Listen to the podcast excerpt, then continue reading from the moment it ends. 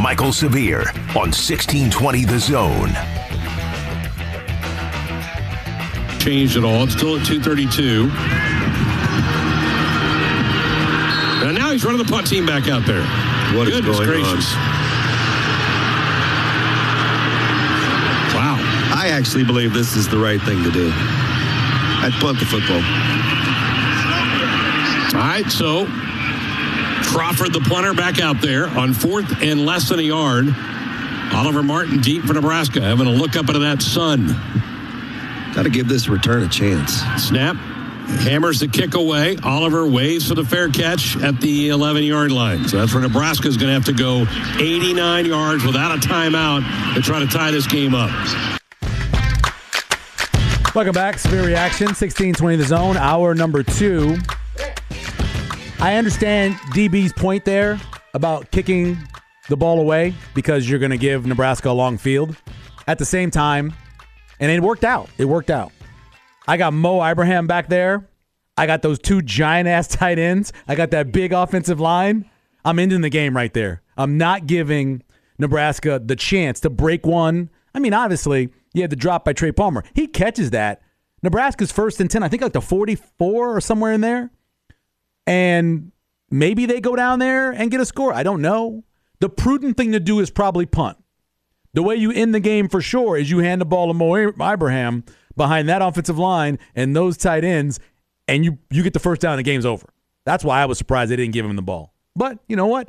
They took the safer route by punting it away, and in the end, it worked out for them. Let's go back to the phones. That's where Bill is this morning. Good morning, Bill. How are you? Good. How are you, Gary? I'm good. Mike. I'm good. I'm good. Uh, hey, I spoke with you uh, a couple, oh, month ago, whatever. Okay. And when this coaching search, you know, first came on, and I'm going to beat a dead horse, and I hope I'm not, but uh, this this Lance Leipold, I'll tell you what, to me, he is just so impressive. Yeah. Uh, I just, uh, you know, I don't know, and I love Mickey, but to me, it's it, it's an experiment uh, with Mickey. He's never been an OC, I don't believe He has not.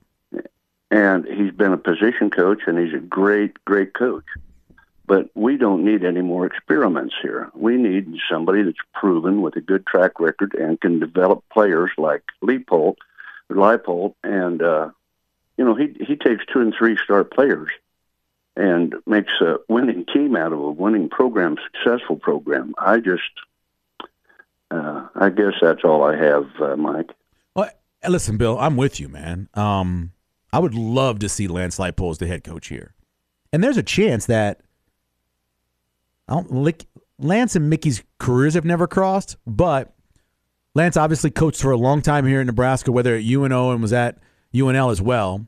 Um, there is that tie. Lance's wife is from here. Might want to move back. Um, I, I I would love to see that. And you talk about a guy who bills. So you leave Wisconsin Whitewater after six championships. You really don't have to leave. You could stay there. You got it. You got it made. You go to Buffalo. You saw a guy go to Buffalo before, and how hard the work was for Turner Gill.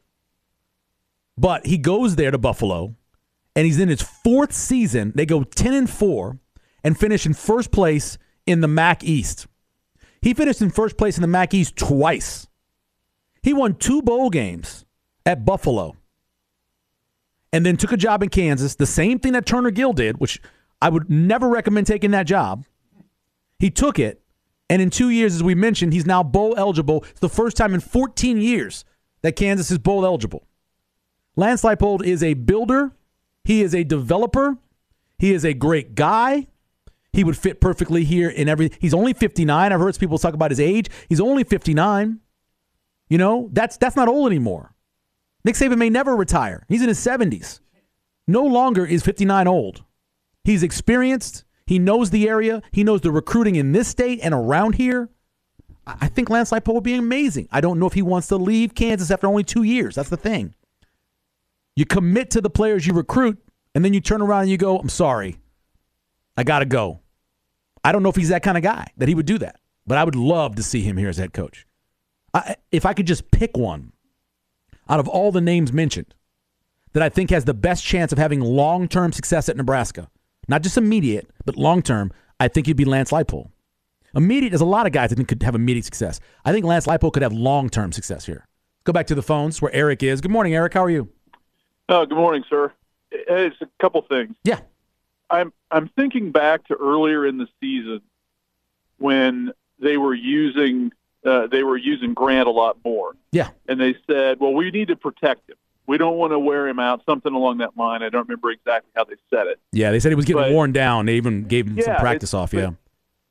But none of these other teams, I don't hear Minnesota or, or Illinois or Michigan saying we don't want to wear down our running backs. Right.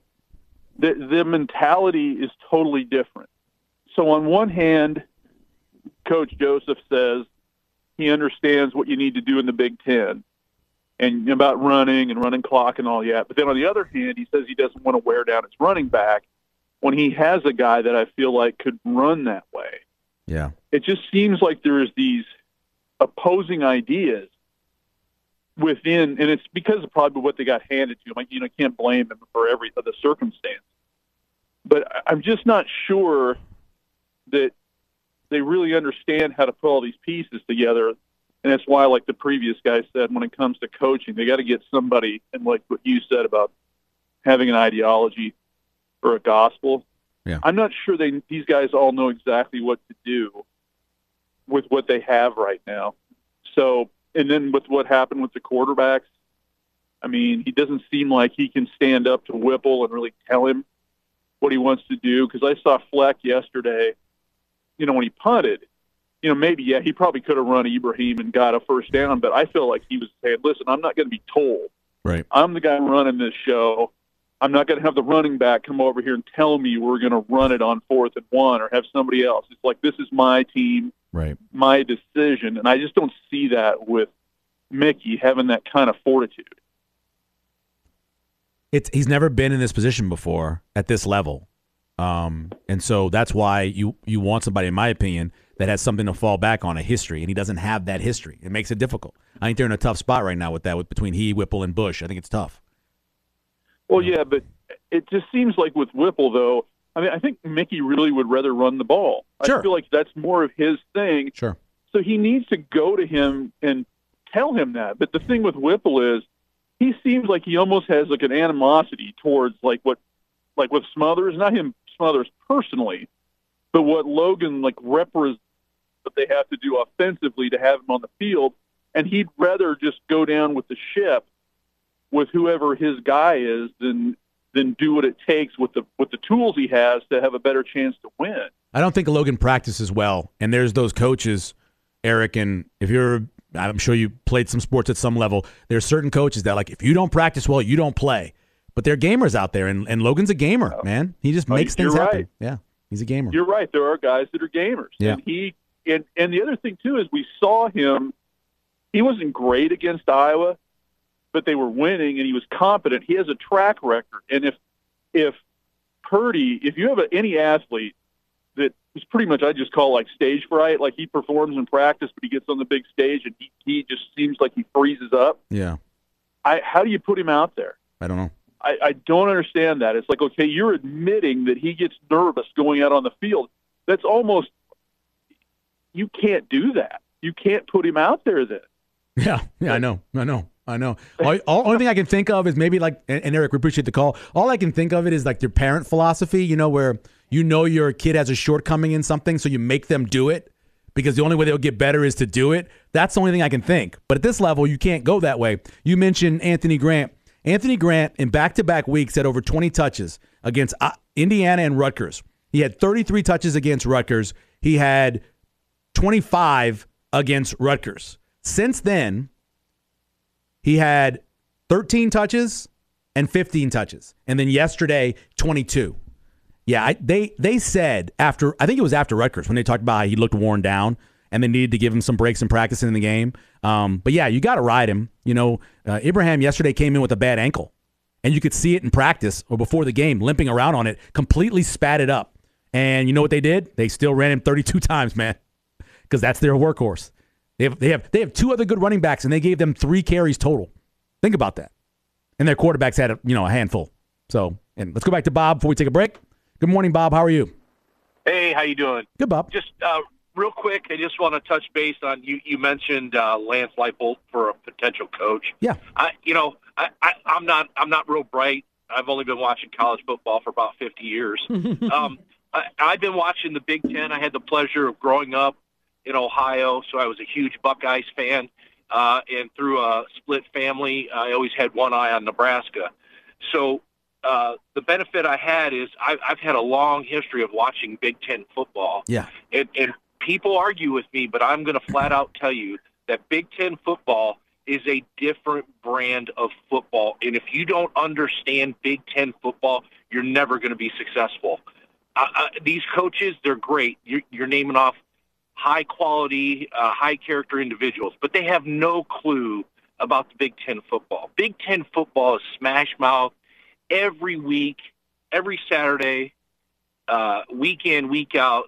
These teams beat each other to a pulp. So when we get to the bowl games and we get to the playoffs, these guys are battle tested. I'm telling you, even the lower end teams, the the years ago when Illinois wasn't as strong as they are now, and maybe Northwestern wasn't as strong as they are now, those teams came to play, and you were in a dogfight. And and coaches from the Big 12, coaches from the Pac-12, they don't understand that type of football. They want to spread spread the offense out and play what my friends and I joke about it the the the video game type football. I mean that's nice, that's great. But the most success you see in the SEC is more of a big Big 10 style football. Look at Georgia, look at Alabama. Look how they play. It's it's a power game. You have to have the horses up front and you have to understand to win in the Big 10 you have to be extremely physical. And that's just the bottom line. And, and these coaches are nice. Uh, Dave Aranda down at Baylor, Lance Leipold. I'm not sure. Now, Dave Aranda was defensive coordinator at Wisconsin. I think Dave Aranda knows the Big Ten pretty well. Well, he he would be one to look at. Uh, Bill O'Brien ha- has familiarity. Penn State. Penn State. Yeah. You know, these are some of the names that I would like to see pop up. And hey, if, if Mickey's the guy, then Mickey's the guy. He's getting a he's getting a quick dose of the Big Ten right now. Right. So, doubt. uh, all I'm saying is when we when we're looking for the next leader, whether it's Mickey or, or whomever, I, I think they have to have knowledge and ties to some degree to the Big Ten because otherwise we're just I, we're going to be in a in a complete rebuild mode for for another seven ten years until somebody can figure it out. That's just my opinion. yeah. Uh, uh, appreciate your comments. Bob, I I completely agree with having a Big Ten tie. If you can make that happen, that's one of my number one prerequisites when it comes to who they're going to hire. But it's kind of mixed. Even Alabama went from being smash mouth to being spread when they weren't winning some of the big games that they wanted to, right? As much as we talk about how physical, and Georgia is incredibly physical, they last year led college football. I believe this is correct. I may be off by a little bit, but led college football in yards per um, per play average, um, EPA, which is an efficiency thing. They had a dynamic, spread it out, throw it around running game. I mean, excuse me, throw game. They did. Um, and that's what you're seeing things develop into. You do have to have more spread it out. Ohio State can be physical, obviously, but they're also a team that has had quarterbacks that can spread it out. They had quarterbacks threw 50 touchdown passes. So you have to have a little bit of both. But yes, you have to be physical to win in a Big Ten. Whether it's basketball or football, you have to have a certain physicality. You do, you definitely do, and you got to win at the offensive line, and you got to win at the point of attack. We that's completely true. But there is more of a. If you look at Lance Leipold at Kansas, they average over 200 yards a game rushing, using the quarterback and using their running backs. That's what you want, I think. You want a guy who is 60 40 or 58 42, run the pass, and a guy who can use his quarterback to be able to get yards. That's what you need, I think, here. And then you got to build the offensive and defensive lines, and Lance Leipold knows how to do that. He does not have Big Ten experience. Correct. We'll take a break. We'll come back. One more break before we get to Steven M. Sipple after 9.30 here on Severe Reaction on 1620 The Zone.